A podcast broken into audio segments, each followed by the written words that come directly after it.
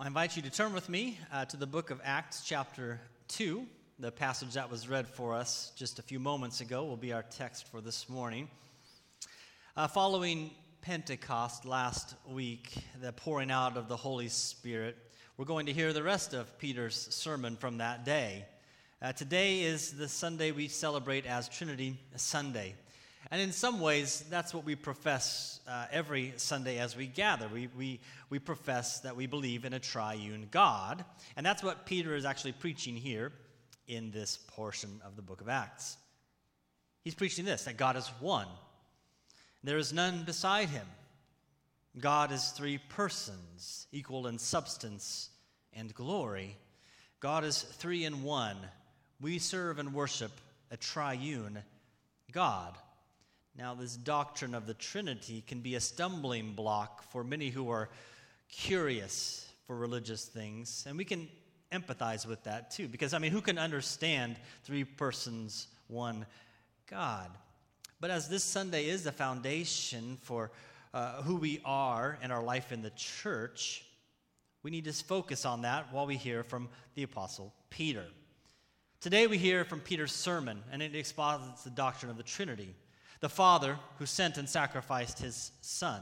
His Son went willingly and gave himself up, who he was raised and exalted in order to send the Spirit which proceeds from the Father and from the Son. And these are the three persons of our triune God, one God. Will you join me with a word of prayer? Let's pray. Heavenly Father, we're grateful that you have given us yourself in your Son, Jesus Christ, and that you grant us your Spirit poured out on Pentecost and throughout the church as we are baptized in the triune name. We belong to you. We were bought with a price. Open our ears and our eyes now to hear from you in your word, that we might be conformed to the image of your dear Son from one degree of glory to the next. It's in his name that we pray all of these things. Amen. So we're going to hear a sermon on a sermon, okay? And the aim of the first sermon in the book of Acts is to simply draw the nations that are represented in Jerusalem at that time, to draw them all to Christ, because that's the only way to communion with our triune God. Peter declares to the hearers of that day the heart of the gospel of Jesus Christ. And the heart is this, that our highest good is God, our highest happiness is in God's presence. Our highest good is God, and our highest happiness, therefore, is in his presence. On verse 28, what he's doing there is he's quoting the end of Psalm 16. And he says this, "You have made known to me the paths of life. You will make me full of gladness with your presence." That's what David sings in that psalm. And that's what Peter is singing here about Jesus Christ. "You have made known to me the paths of life. You will make me full of gladness with your presence." Peter declares the path of life. The place of infinite goodness is Jesus Christ. Are we walking that path with Peter and those he preaches to? Well, let's begin by looking at the context again, just by way of reminder. The Spirit has been poured out on Pentecost as the apostles and disciples are in the upper room. Peter then addresses this international crowd, pilgrims from all over the globe. And he explains a phenomenon they're all experiencing as they hear their own languages from the lips of unlearned Jews. And Peter locates this event in the prophet Joel and the promise that God gives through him of the Spirit being come. Given centuries earlier, that same prophecy is happening on that day. The Spirit is given. The Spirit is poured out. It's the mystery of the Trinity revealed. The Father had promised years and centuries ago, and the Son has come, and now the Spirit makes known, reveals the mystery of the triune God. Look at verses 22 and following as Peter addresses, "Men of Israel, hear these words. Jesus of Nazareth, a man attested to you by God with mighty works and wonders and signs that God did through him in your midst, as you yourselves know. This Jesus, delivered up according to the definite plan and foreknowledge of God, you crucified and killed by the hands of lawless men. God raised him up, loosing the pangs of death, because it was not possible for him to be held by it." Here we have the Father and Son in a relationship with one another. There is submission and exaltation of God's Son, Father and Son. The word of Jesus' death and resurrection, whether the people at Pentecost would have believed it or not, that word had spread throughout Jerusalem and the surrounding region like a viral video saturates our internet. Peter bears witness to this Jesus, and he's reminding hearers of the mighty works and the wonders and the signs that Jesus had done while he walked this earth. Through these wonders, signs, and works, Jesus is being validated as God's own Son, as the Messiah. In his preaching, Peter here reveals the inner working of the triune God. So God the Father is sending the Son, is what Peter says, according to a plan. That Father had a plan from all eternity. The design of Jesus' sacrificial death to which he submitted. We have here in the first few verses of our text, we have the divine dance of a triune dance. Father, Son, Holy Spirit take the floor in order to save sinners. Now, the death and resurrection of Jesus was no accident. Peter's very clear. He says, yes, Jewish leaders, you crucified and you killed him. But all who can hear his voice know that all was carried out according to the plan of God the Father, his definite plan and foreknowledge, which means that the Son would have had to be willing.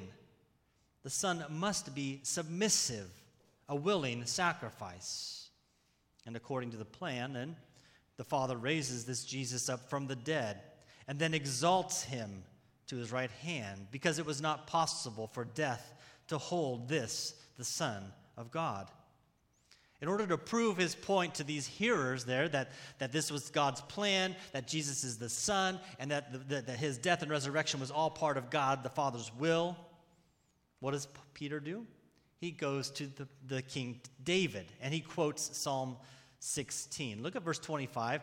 David says concerning him, so Peter's saying, David wrote about this Jesus who I'm preaching about here.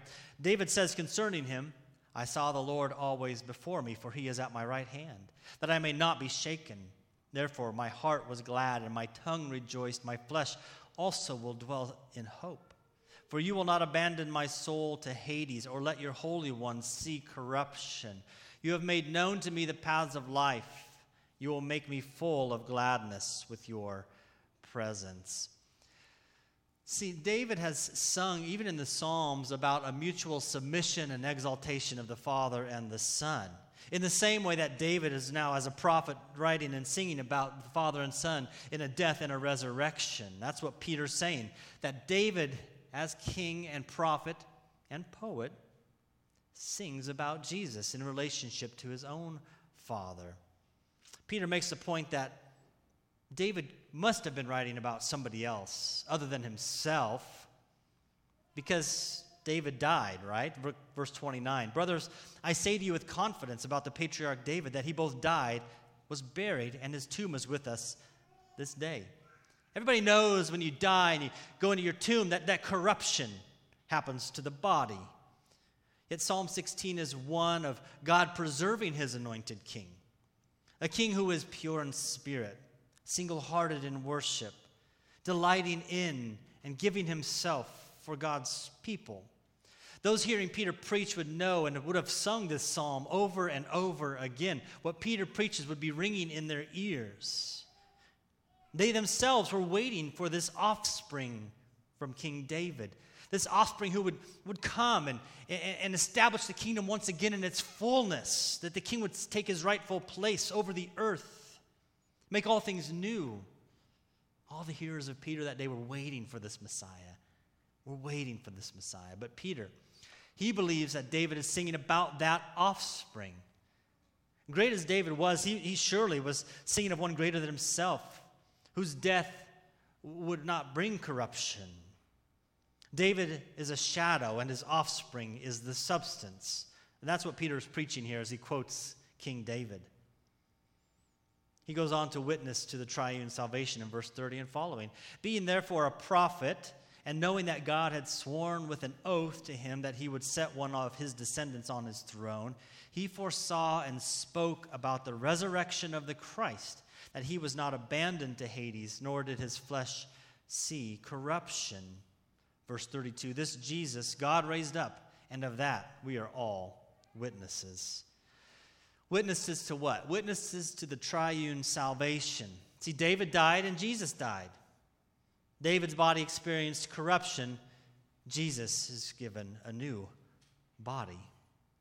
Peter declares that this is exactly what David was singing about nearly 1,000 years before this event. Now, how could he have known that?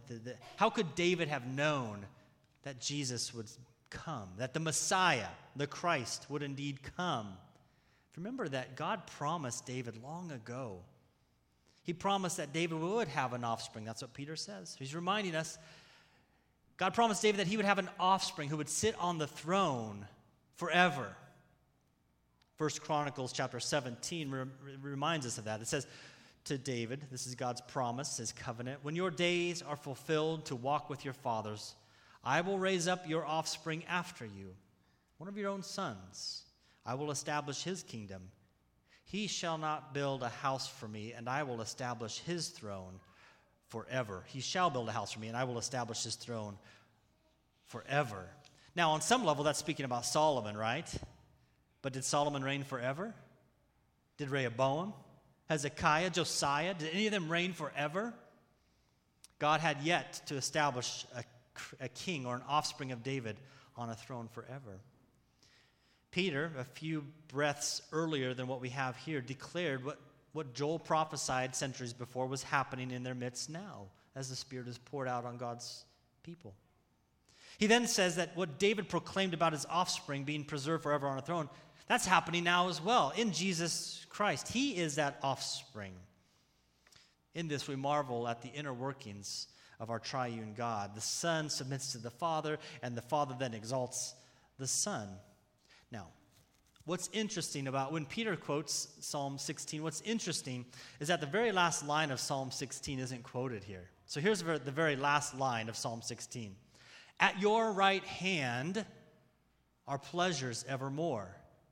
Right? If you know Psalm 16, that's what you were missing it, weren't you? Like, well, what happens? At your right hand are pleasures evermore. See, more of the triune mystery is revealed as we see that Christ has ascended. And where does he ascend to? The Father's right hand. At your right hand are pleasures evermore.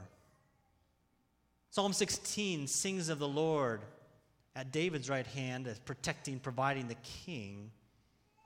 But the psalm ends, you have made known to me the paths of life. You will make me full of gladness with your presence. At your right hand are pleasures evermore. The aim of life, that is, you will make me full, right, is dwelling in God's presence. Well, how do we do that? How do we ascend to the right hand of the Father?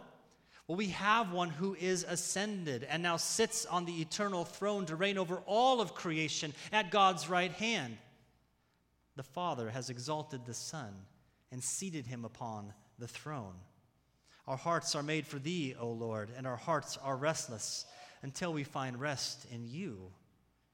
We ascend in Christ to dwell with God, full of gladness, pleasure forevermore. See, Peter declares that Jesus is the way, is the only way, to enter into that presence. For Jesus was exalted by the Father to sit on the eternal throne as David's true and final offspring, to sit at God's right hand. And what David promises there is what? At your right hand, Father, we know at your right hand are pleasures forevermore. At your right hand is our infinite joy. Now, this pleasure and unbound joy is a person, namely Jesus Christ, seated now and forever at God's right hand. The point of Peter's quoting Psalm 16 is to point out to all of those hearers that there are pleasures at God's right hand in Jesus Christ. See, the Father and the Son are working together for the salvation of man, the renewal of all creation, redemption of the world. But the Father and Son are not working alone. Look at verse 33. Being therefore exalted at the right hand of God and having received from the Father the promise of the Holy Spirit, he has poured out this that you yourselves are seeing and hearing Peter is saying, in your midst you have the third person of the triune God poured out and represented as these apostles are lit by the flame of God's Spirit and breathe out his truth now. The Father sends, sacrifices, raises, and exalts the Son. The Son submits, honors, and glorifies the Father. The Holy Spirit proceeds both from Father and Son to be given for the life of the world. Now that Spirit was promised by Joel, which Peter quotes earlier. That same Spirit was promised by the prophet Ezekiel centuries earlier. That Spirit that would cleanse and renew hearts, that would move as God's breath to enflesh dry bones, to breathe life into dead bodies. Jesus, too, promised that he would send the Spirit. The Father and the Son send the Spirit. David wrote of this divine plan centuries before, that Christ was exalted, and in his exaltation he sends the Spirit. As the next lines, he gives credit to David as a prophet, once again quoting Psalm 110, verse 34 in our passage. David did not ascend to the heavens, but he himself says, "The Lord said to my Lord, sit at my right hand until I make your enemies your footstool. Let all the house of Israel know, therefore, for certain that God has made him both Lord and Christ, this Jesus whom you crucified." In here we have the Trinity, the three persons of the triune God exalt one another. In this divine dance, they are deferring for all eternity, one to the other, to give glory to the other. See, Jesus made the point earlier as he walked and taught on this earth that Psalm 10, written by David, was speaking of somebody other than David himself. I mean, who would the king be referring to when he says, "The Lord said to my Lord"? Who is the king's Lord that God is speaking to? Peter interprets it the same way, that God the Father is saying to God the Son, "Sit at my right hand until I make your enemies your footstool." Peter goes on in verse 36, emphasizing that God the Father established Jesus as both Lord and as Christ. The Father established Jesus as ruler, king, and as Messiah, anointed one, promised one. Oh, by the way, this is the one whom you crucified. See, what Peter does is he's showing the hearers who God is. And in seeing God more clearly, then, that reveals who we are in his presence. It's as if Peter says, now that we've established who this Jesus is, who our triune God is, let's establish who we are. And this, it seems to me, is the whole function of that doctrine of the Trinity. That we rest in the mystery of who the Scriptures reveal God to be, in order that we might see ourselves more clearly as we behold God more gloriously. At some point, as we look at these teachings of Scripture and these doctrines, some faculty other than reason has to take place, has to kick in, right? For who can understand Father, Son, Holy Spirit, one God in three persons? Who can understand? And yet this doctrine is given to us as revealed in Holy Scriptures, as Jesus himself says in his teaching. The doctrine of the Trinity humbles us. The doctrine of the Trinity encourages accountability to him. It grants us ability to relate to God as a child of the Father, as a brother to the Son, as a friend to the Spirit. Is that how the Trinity functions in our lives? The truth of the Trinity fosters in us a proper sense of awe. Look at verses 37 and following. Now, when they heard this, they were cut to the heart and said to Peter and the rest of the apostles' brothers, "What shall we do?" Peter said to them, "Repent and be baptized, every one of you, in the name of Jesus Christ, for the forgiveness of your sins, and you will receive the gift of the Holy Spirit." See, this is a people beholding God who are cut to the heart. That's the design of all prophecy. That's the design of all preaching, that a people would hear and would see God more clearly, be cut to the heart.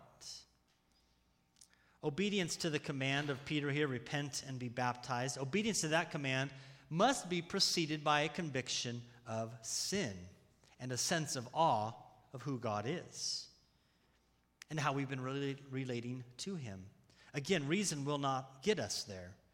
guilt and shame, these companions of ours throughout life, they might ignite a life of faith for a while, but that cannot sustain faith through all of life's trials.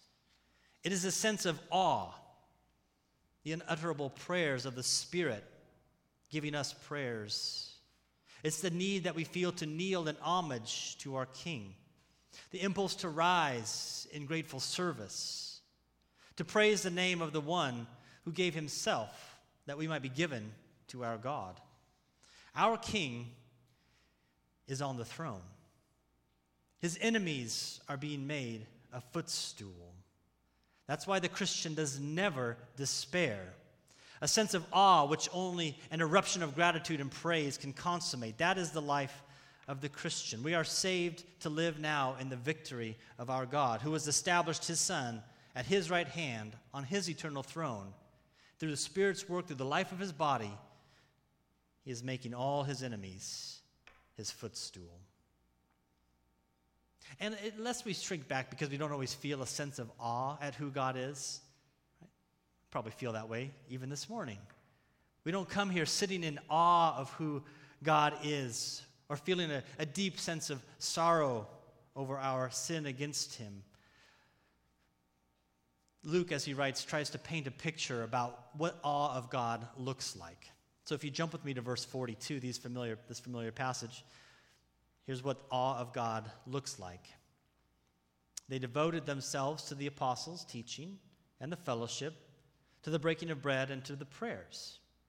And awe came upon every soul. Many wonders and signs were being done through the apostles. And all who believed were together and had all things in common. And they were selling their possessions, belonging, and distributing the proceeds to all as any had need. Day by day, attending the temple together and breaking bread in their homes, they received their food with glad and generous hearts, praising God and having favor with all people. And the Lord added to their number day by day those who were being saved. Awe came over every soul in that place, it says. The life of the Christian is a participation in the Trinitarian life. What Peter preached about the Father, Son, Spirit, exalting one another, submitting to one another, that's the Trinitarian life. From all eternity, Father, Son, and Holy Spirit have been dancing this divine dance of humiliation and of submission and exaltation and glorification. And Peter's point here in Luke's writing of it is this: our life is an imitation of our triune God's life. The life of the Christian is a participation in the Trinitarian life. The life of the body is an imitation of the life of the Trinity. There is a divine dance in which followers of Jesus are invited to share in, not as wallflowers, but as revelers, as feasters, as friends. And we see in this short passage here that there's a people rooted in sound doctrine and truth, which is why we have a Sunday devoted to this doctrine of the Trinity. Because the Trinity is the foundation of all truth, and all practice flows from that truth. But sound doctrine is not enough. It wasn't reduced to heads on a stick, was it? Just knowing and believing the right things. This knowledge must be exercised by the people in holy rhythms. This is a participation in the divine dance. We see them passing as a people through the waters of judgment as they celebrate baptism as one body, sharing bread as prayer for strength, and drinking wine as rest and joy in the meal that Jesus had given them, devoting themselves individually and as people to prayers prayed and written throughout the centuries and in spontaneity under the Spirit's influence. And those holy rhythms then work up a holy generosity where they care one for the other in the body of Christ. They use their gifts for the benefit of others and for the good of the world. They fellowship in one another's homes for meals, for singing, for conversation. They wrestle with cultural issues. They navigate life's difficulties. The body is the place where confession, repentance, and reconciliation is lived out. And may we endeavor here at this church to work towards reconciliation. As we forgive, so will we be forgiven. Fellowship is vital to a life in Christ, in our triune God. It is vital to a life of repentance and forgiveness. And the passage ends, of course, but there's a strengthening of the body here as many are added to their number. This isn't an inward focus, of course. It is the body strengthened in order to be broken and given for the life of the world. We live now in the victory of Christ over sin, Satan, and death. And as we depart the walls of this church, we share that victory with the watching world, that we might give to others that very life through our suffering, our dying, our share in the life of Christ, in the life of the Trinity. See, we all bear the image of our triune God, don't we? But that image is tainted by sin. That image is marred beyond recognition, except that in the salvation won by Father, Son, and Holy Spirit, the life of Jesus Christ is made manifest in his people. That in Jesus Christ, the restoration of that image comes in ever-increasing measure from glory to glory through all eternity. So as we meditate upon who our God is, Father, Son, Holy Spirit, as we meditate on his work in salvation, do not forsake your first love, your most holy profession. See, the Father has chosen and has called before the foundation of the world. The Son has given himself that we might have life. And he lives now to intercede on our behalf. He who is risen, who is ascended, who now reigns forevermore. And the Spirit is given us to convict, to comfort, to give us Christ, to magnify the Father. This is the God we profess. This is the God we love with our whole being. And this is the God we serve. Praise his holy name. Amen. Let us pray. Heavenly Father, we are grateful that you have given us your word. Would you make manifest in us that same awe and devotion given to your followers at the day of Pentecost? Though we cannot understand fully the mystery of the divine Trinity, O Lord, would it bring about us a sense of humility, a sense of awe, that we might be devoted to your truth, to your word, and to your work in this world. We pray all these things in the name of Jesus. Amen.